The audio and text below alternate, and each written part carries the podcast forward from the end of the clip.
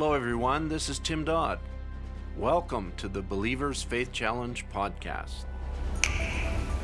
Faithful to give witness to tens of thousands, yes, and to the millions that believe it. And believes and I believe that God's going to let me live to pack it until all around the world it's been circulated. Greetings, brothers and sisters, and welcome to another episode of the Believers Faith Challenge podcast. I'm back in the studio with Brother Tim Dodd. I'm not sick. I have no COVID, like I missed last last week, um, or two weeks ago rather. But I'm back in the studio, Brother Tim. Today, I'm super excited. It's an interesting episode we're doing today. We've been wanting to do this for the past couple of weeks. It's a Q&A session, questions and answers on missions in general. Now, this is following a few episodes that we've done on principles of missions in the end time. And uh, Brother Tim covered that about three weeks ago, followed by Brother Ed Hammermeister, pastor in, in Alberta, episode one and two. The last one was published last Sunday. So today we want to take your questions, and we've received around 15 to 20 questions or so. We might not get the time to answer all of them, but we're super excited to have Brother Tim here, and we can have a conversation around your questions. Brother Tim. Thank you, Brother Jean. It's good to be here and we trust that uh, we'll be able to uh, correctly or at least adequately answer questions. Sometimes questions are difficult, sometimes they're very easy, but uh, questions around missions, it's always good. Sometimes I deal with one on one, so it's good to do it in a podcast and be able to answer. So let's get right into it, Brother Jean, and we'll just jump right in and trust that the Lord will bless our, our podcast today. Amen. So I'm to be reading these questions, and as you know, they're all anonymous, and we'll be answering them in no particular order. Maybe I should have categorized them, but we'll just we'll just read them as as we have them listed here. Question number one. I guess this is from a local person here in Way. We seem to be focusing all of our attention in Uganda and Ethiopia. Does our vision for missions include any new countries or fields in the future? Well, we want to do as much as the Lord will lead us to do, but I want to uh, go back, take a step back, and say, oftentimes the the mission field that is the busiest or where there's the most happening is the one that gets the most attention. Mm-hmm. And so we find that way in Uganda and Ethiopia. Uganda and Ethiopia is by no means our main focus. Uh, it is a, it occupies a lot of our focus. Our main focus is actually translation work. Right. That's our main focus. And uh, we do a lot of translations related to the message hub. Uh, for example, if I so if I would say what is our priorities, I would say number one, uh, it's getting the message into the hands of the people, which means getting it into their language. Right. Okay. Uh, and then there are several places that we are intricately involved in, such as Uganda, Ethiopia, China, Angola, different places where uh, there's been a specific need that has been made known, and so then we we work with brothers in those countries. We work in those countries to further the gospel to those people. So let me go back uh, and say something that people might not be aware of, and I'm going to take advantage of this question to give some uh, detail mm-hmm. because a lot of times in the when I'm ministering in the pulpit, even giving a mission report, you're in a very limited time constraint of a service, and so you don't want to occupy the service with a lot of uh, a lot of detail, a lot of small detail with regards to what God is doing. But let me do that now. Uh, right now, Bible Believers is sponsoring a number of languages in translation that go beyond the places that we've just mentioned. For example, the Yoruba language for Nigeria. Nigeria, yeah. The uh, Kirundi language for Burundi. Okay. The Setswana language, we're working with the brothers there and a sister in our church for the country of Botswana. Right. The Tagalog language. There's a brother in the Philippines that's working in the Tagalog language. We've had an, uh, probably a couple of hundred Tagalog uh, translations over the years completed, but uh, there's been a renewed interest uh, to get the message further developed in that language. So we're we're helping to sponsor that. The Aymara language, which is in the a tribal language in Bolivia, Peru area. So we're helping uh, them do some translation there. I I'm almost um, what can I say? I don't want to say I'm jumping the gun, but we're just going to be adding the Quechua language, which is another tribal language from South America. Hmm. And they're just working on the church age book.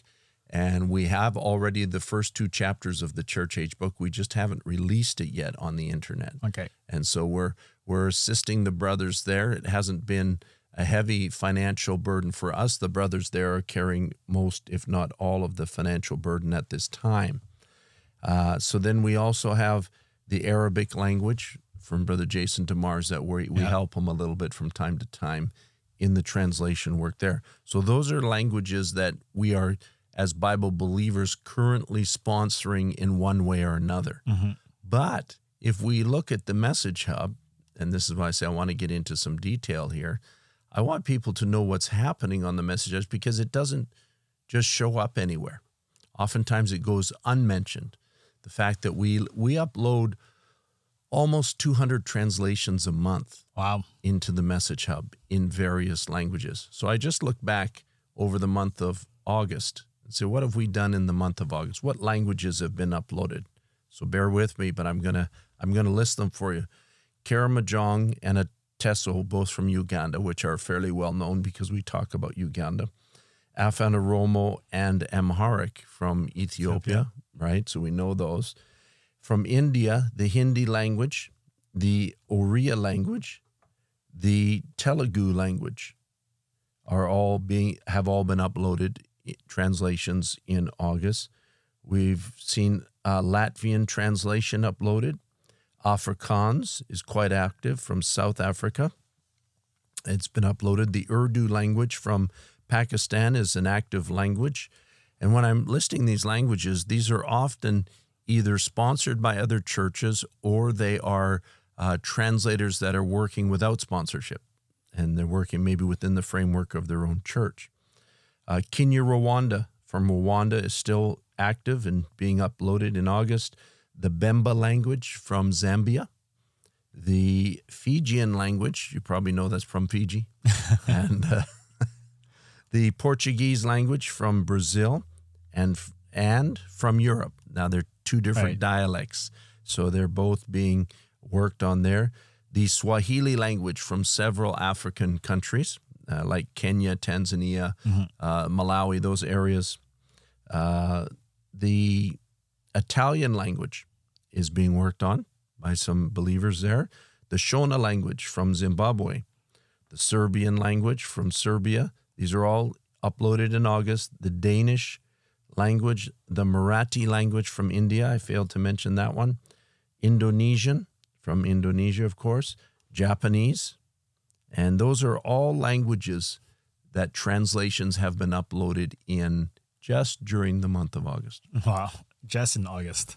So there's a lot that goes on behind the scenes mm-hmm. that a lot of times we just don't have the time to mention it in a service and especially for local believers. And it's it's always it's exciting when you talk about it, but it's always disappointing because I see things go through regularly that uh it's like, oh, I wish I had time to mention this, or I wish I had time to bring this to people's attention. Yeah. If it's significant enough, we try and put an article up on the website to bring people's attention, which we've got some new articles going up on the website fairly soon. So, different things that happen, and it's exciting times in the message around the world. So, there's uh, so is there other missions vision, new countries?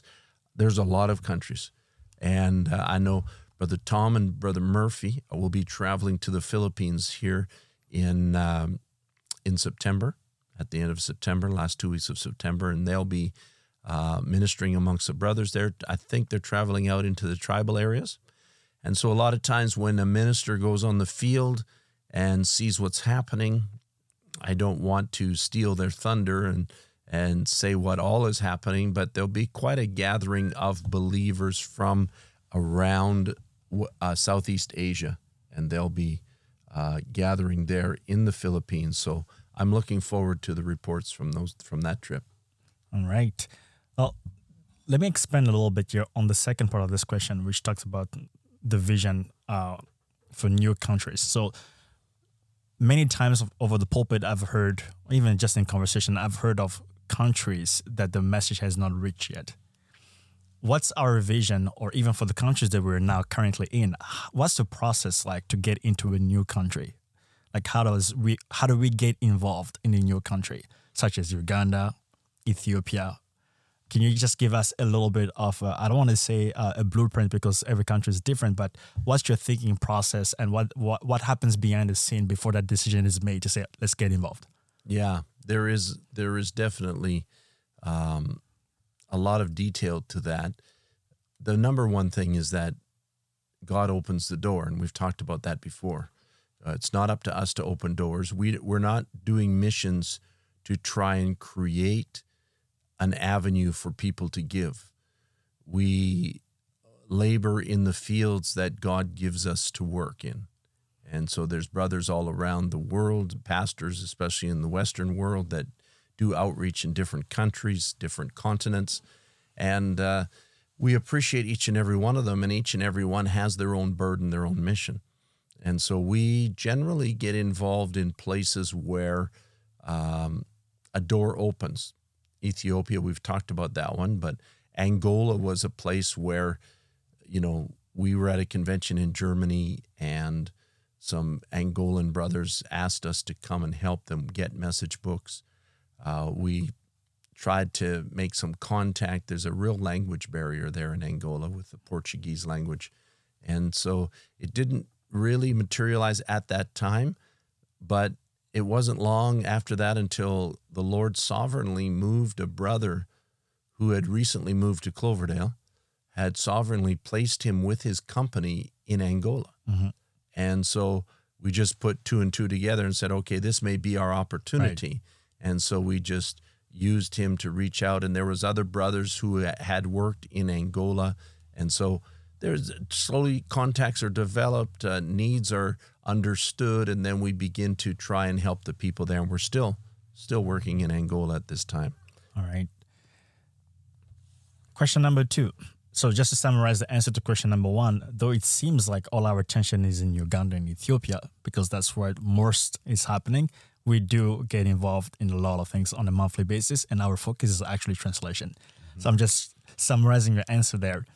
Question number two What is the process for verifying foreign languages translations uploaded to the hub?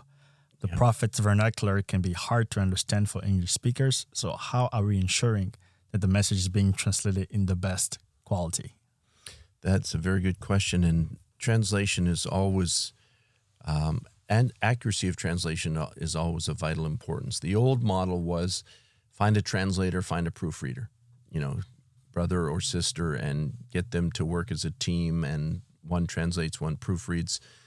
Um, of late, we have moved more into a team concept uh, where possible mm-hmm. in languages, so that we might have a team of five, six, seven translators that uh, all translate and proofread.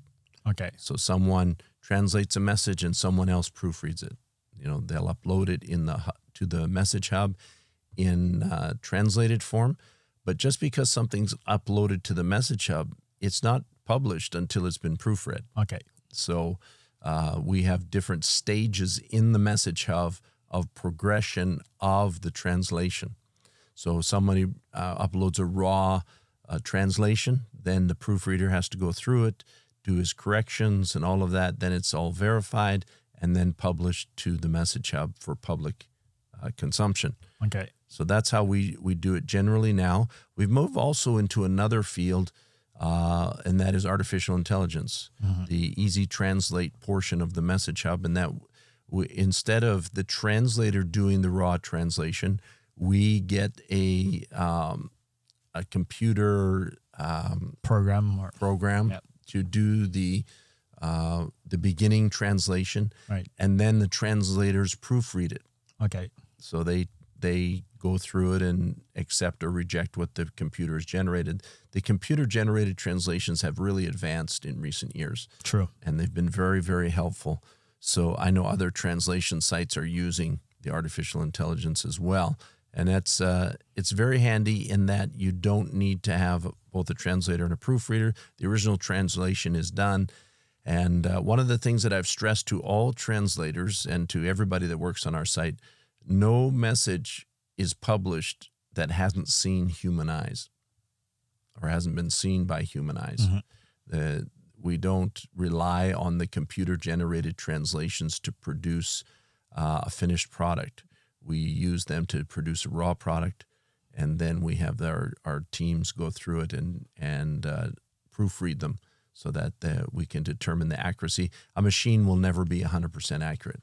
Of course. The Yeah. nuances of languages. How many languages do you speak, Brother John? Fluently, two. Two? Okay.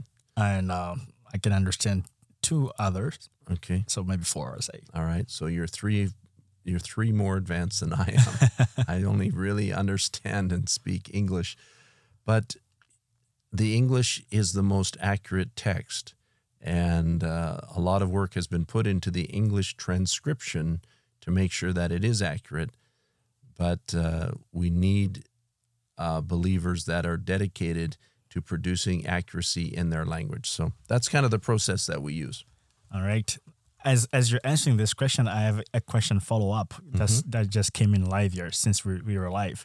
And the question is there is there a test or a vetting process for proofreaders? So since we were talking about some people are translated, some proofread, and it says especially for minority languages.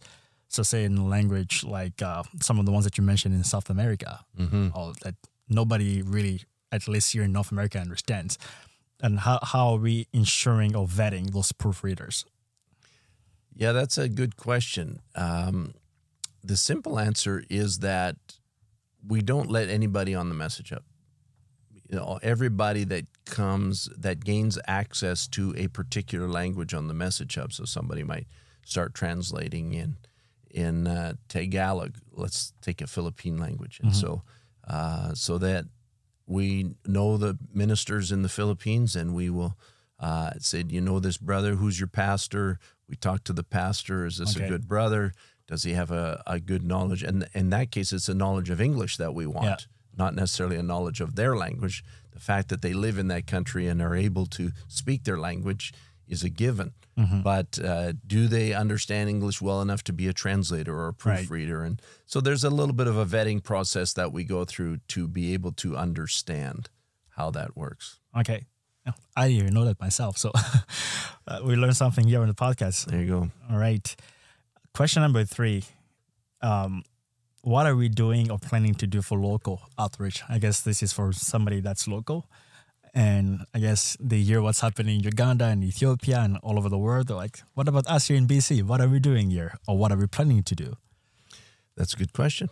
Let me answer it simply. What are you going to do? Let me answer the question with a question. Um, the local outreach is based on the burden of the local church. When see when we get involved with brothers overseas, it's with local ministry, and so it's their burden that carries our mission effort forward. We're simply helping the local churches to reach out to the people. So it's the same locally here.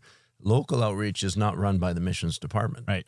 local outreach is run by the pastor and by the the, the local ministers and and all always under the headship of the local pastor Right. and when he uh, feels led to do something or somebody feels led to do something they should a first of all run it by the local pastor and say okay you know this is um, something i feel led to do Uh, do- are you behind that Right. but one of the things I'll say, local outreach is something that is should be constantly ongoing in the form that, as Brother Branham says, he says, um, he says it in a few places, but let me read. Uh, for example, let your light shine before men.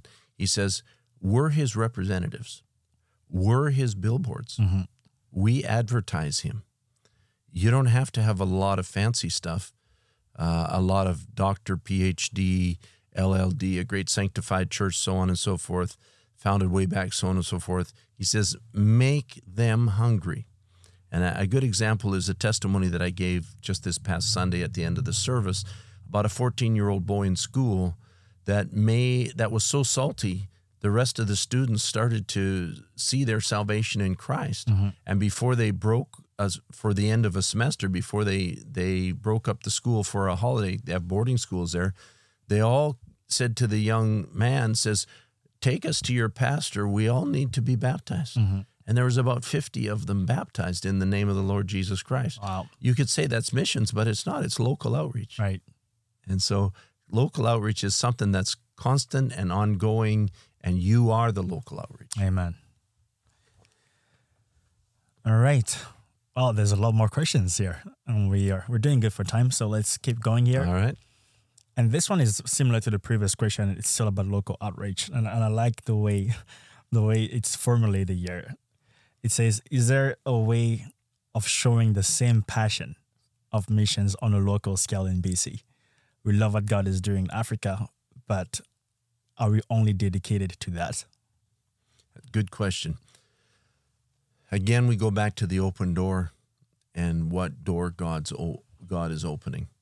Uh, in North America, Brother Branham said in the late 50s, the revival's over. And that's the reality of it. We're not going to see a widespread move of God in as much as I would love to. And I've prayed about it and, and you know, looked at the things that the prophet of God said. Uh, is it, does that mean that it's all closed? No. Brother Branham said, you'll see little local things spring up here and there. So, in that regard, we won't see it here like they see it in Africa or maybe Asia, China, different places, just because the people are hardened to it, and the this the Americas, as Brother Branham says, is burnt over with Christianity. There's so many false Christianities that it's just deadened the voice of the true Yep. and the people have become hard of hearing and not willing to listen to the truth of God's word. Would I love to see it? I would love to see it. I'd love to see something break out. Just down the road here, you know, we live in Surrey. Surrey is little India. Ah, You know, that's my burden. we have there's a lot of Indian people that have immigrated here, mostly from the Punjab, where I've I've preached in the Punjab many many times, and so to be able to see God open a door amongst the local people, Yep. maybe the immigrant population, and that may be where we see more of a stir. Yep, um, hundred percent, and that's my burden that I've expressed to many many brothers, and I've looked to the Lord for that, and I'm, I'm so trusting that there'll be some open doors in that community here. Amen. So for the person to ask this question, pray. Pray. Amen. That's what we need is real burdened people to pray. Yes, you know, sir. it's exciting times when God opens something sovereignly. And and it- Brother Branham says in one place, a revival is sovereignly sent of God. Mm-hmm. It's not to make the mechanics, and I'm paraphrasing here, but to pray for God to send the dynamics. Amen. And so that's really the reality of it. A move of God. You know, we love to see God move in our church. Get excited, shout, sing, dance, whatever, you know, people just whatever that however they want to manifest the joy of the Lord in their in their life. We we rejoice in that. But the greater thing that I see is the joy of seeing souls come sir. in and God begin to move in a certain way. Mm-hmm. That is that is a very very powerful experience to be a part of. This one is a little bit of a lengthy question, but oh my, it's, it's so rich. I think you enjoy this one. It says in the earlier missionary age, we saw some denominations more into humanitarian efforts. Humanitarian aid has sometimes been abused in a way that is expected for missionaries to provide, but we've seen ministers in different countries use humanitarian aid as a tool to gather people who they may otherwise not be able to be in contact with. So, as a way to be able to preach the word to them before they receive their gift, does physical humanitarian aid still have a place in missions work in the age that we're living in? It's a very good question. It is a good question, and let me zero in on it a little bit. I'll start by by saying yes or no, and that is that I don't believe humanitarian aid has a place in drawing people. But I do believe that there are times that you have to reach into your pocket and help somebody if they're hungry, if they have no clothes, if they, uh, you know, if they have no roof over their head, that sort of thing. So there there is a time and a place for that. But the first thing now that must happen is is that the word be quickened to them. Mm. If the word doesn't draw them, you you don't want to draw them by humanitarian aid and have them become reliant upon that as and and then you question whether they're a real believer or not. You want to see the word quicken them the, because that is what the church is built upon. Upon this rock I'll build my church. It's the revelation of Jesus Christ personally to them. Mm-hmm. And when God does something for somebody and you know you you can't see your brother or sister be destitute and, and in need and not do something about it like in uh, Uganda for example a number of uh, of women preachers came to the message and gave up their pulpits, which is to give up their livelihood. Mm-hmm. And as a result, you know, their families are going uh, into poverty and, and all of that, whereas before they had the income from the church, but they give their pulpits over to men to, to pastor the church. You have to do something for those sisters, just like right. widows and fatherless. And that's what the scripture describes. Okay. I, I, I understand the answer and, and I'm in full agreement, but I, I have a question mm-hmm. follow up here. In in the early days, actually not even the early days, but a, a huge part of Brother Branham's ministry was was healing. Healing mm-hmm. was the bait, right? Mm-hmm. And people came for that and he drew the crowd and then the word came forth. I guess maybe this brother is asking, is there any instance where that's appropriate to do, such as going to a place where there is no uh, school material or no uh, clothing or no shoes and says, hey, come and get some free shoes. Mm-hmm. And everybody gathers to the free shoes, but then somebody preaches and ministers to them, and then somebody hears the message for the first time. They came for the shoe and they go back with the message book. Is, is that something that you see um, as an effective and an efficient tool to use or not at all? I, I don't think it's necessary. Okay. It's it's a, a little bit of an effort that's not really necessary. In these countries, the brothers are going out on the streets and preaching, mm-hmm. gather a crowd on the streets, and they're they're they're not giving them anything other than the word of God. Right. And so the, it's not like Canada or America where you preach on the street, all you're going to do is get a bunch of ridicule. in those countries, you'll have a service in the middle of a street. People will sit mm-hmm. down and listen and be thankful somebody's preaching to them. Mm. And so a lot of the poorer countries in the world, which are the people that you, as you say, would be drawn to some kind of humanitarian yeah. effort, uh, those same poor people will just sit down and listen to you. It's they true. have nothing else to do. It's true. True observation. All right. Um, here's a question about the Message Hub. Would there be audio added to the Message Hub mobile? And beyond, second part of the question is beyond monetary support, how else can one support missions? Okay. Uh, first of all, the audio on the Message Hub, we would like to, and we've talked about it. It's a major project. And uh, it is, uh, you could say, in the pipeline of, of improvements that we want to do to the Message Hub. Mm-hmm. I don't see it as being imminently around the corner. So, um, yes, and, but don't hold your breath. That's number one. Uh, number two, sorry, what was the second part of the question? The second part of the oh. question is beyond monetary support. Okay. How can one support missions? Right. Well, prayer. Um, and if you're, you know, if you have contact in your church with uh, whomever does missions, the pastor, whatever, you know, if you've got a burden to physically do something. I, I just met with a young brother the other day who who gained a certain skill set in school.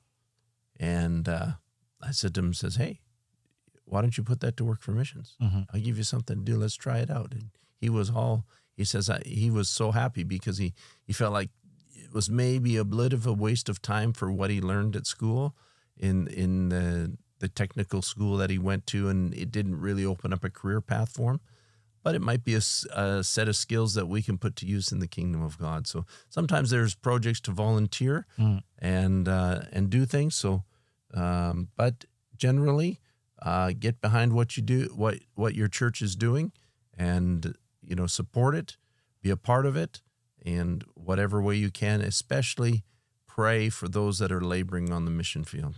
Amen. Prayer is always in season, and I, I, I like that answer about putting your your talent and your skills to use. Uh, like we have a lot of things going on, like the Message Hub Right. mobile application, or the Message Hub website, or the Translators website, uh, even the missions podcast that we do on a weekly basis. So there's a lot of things that one can do to get involved in and support missions beyond monetary uh, assistance or support. Uh, here's a question about Uganda. Two questions actually. Number one is approximately how many groups are there now in Uganda? I think that's that's kind of hard to assess, mm. and I think they're not asking about established churches be before our involvement, but since our involvement in Uganda, approximately how many groups are there? Well, let me. When we originally did a list of churches that need some sort of support for a building because they've been kicked out of their denomination, these are not including the groups that already have a place, but this the groups that need help. There was over a hundred. Now there's over two hundred Wow. and so you're talking and then you add on the groups that are um, that are in already have a place they're they're adequately supplied for as far as a place of worship in um, two, I think it was 2020 no 2021 I went to Uganda and one of the services I preached was just to ministers and in that service to ministers, there was 1,200 ministers, all new to the message In one service. in one service. That was after I'd already preached to about 300 ministers in another area, all new to the message. Mm. And this number was depressed because of I limited the brothers' funds to bring people into the meeting. Mhm. So easily could have been, I did speak to 1,500 new ministers, easily could have been 2,000, 2,500. Now think about that. 2,000 to 2,500 new message ministers Right. in the last five, six years. And of course, if you, you know, extrapolate out, if if the average church size was 50 people, you know, 2,500, uh, you're talking 125,000. I think, if my math is right. So you're you've got there's huge numbers of people that are being affected by the message over Mhm. there in varying degrees. Brother Fred, Brother Stephen Abali, uh, different ones have ministers' meetings regularly to ground the brothers, the ministers in the Word of God, in addition to the books that they get the the Hebrews book, the Church Age book, the Seals book, uh, and in addition to individual message books uh, for their congregations. the The work is huge, and the numbers of groups are almost beyond counting. And so that that kind of give you a broad idea of what's happening there. Right. So if you're looking on the average of say 50 people per churches, based on the numbers that you mentioned, so we're looking at at least 300, easily three 350 It seems to be. uh, different groups. Yep. Okay. Still on the on the subject of Uganda, another question is which denominations are these people getting baptized coming from in general? Are we seeing a, a, a pattern here? Uh, no, every time we think we see a pattern, it breaks into a new area. For example, originally it was mostly Pentecostals, Okay. and you know, God opened the door into the Pentecostal churches by getting a hold of some Pentecostal leaders, men that were well respected in the denomination. So the message began to spread amongst the Pentecostal ranks. And then when we thought, well, that was seems to be what God was doing, then all of a sudden it broke through to the Baptist ranks. And the Baptist people began to come in in some of the areas. And then when we thought that was it, then the Methodists began to receive the message. And then when we thought that was it, when then over in one area it was Seventh Day Adventists, and they began to embrace the message of the hour. So, so there's definitely um, those are the main titles of groups, and the pen, to say Pentecostal covers a wide variety of denominations. True. There's Yeah. all kinds of Pentecostal denominations over there, supported different groups, independents. Um, you know, you've got UPC, Church of God. Uh, uh, what is the the big American denomination? Um, UPC. uh, no, uh, they're not that big. It's it's uh, Assemblies of God. Is- Assemblies. is, what I'm Right. referring to, and you've got the different countries also sponsoring their brand of Pentecostalism. So, yeah, it's those are the main items. Those are the main denominations. All right. I, I think, Brother Jean, this would be a good place to stop here, and uh, maybe we can continue on next week with some of the other questions. So I trust that this has been a blessing to everybody. I'm not going to say anything other than this has been really good to hear from the people in the field, in the listening field that have questions about missions because I'm not a prophet and we're not prophets. and so we, we don't know what people are thinking. And Brother Branham would often have questions and answers.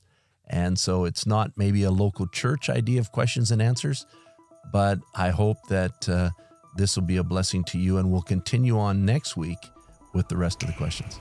Thank you, Brother Tim. Thank you, everyone. God bless you. Thank you for joining us on the podcast today. Remember, friends, the bridegroom will not come until the bride has made herself ready. She must be both called and fully dressed by the Word of God. This was another episode of the Believers Faith Challenge Report podcast. Thank you so much for joining us today. If you're interested in more podcasts and more content as it pertains to mission, please go to our website at BibleWay.org. That's BibleWay.org and subscribe to our newsletter. We will make sure that we'll send you updates on a weekly basis of the works that the Lord is doing all over the world. Additionally, you can send us an email at info at bible-believers.org. That's info at bible-believers.org. And once again, we'd like to thank you for your support. This podcast would not be a success without you. Until next time, may God bless you.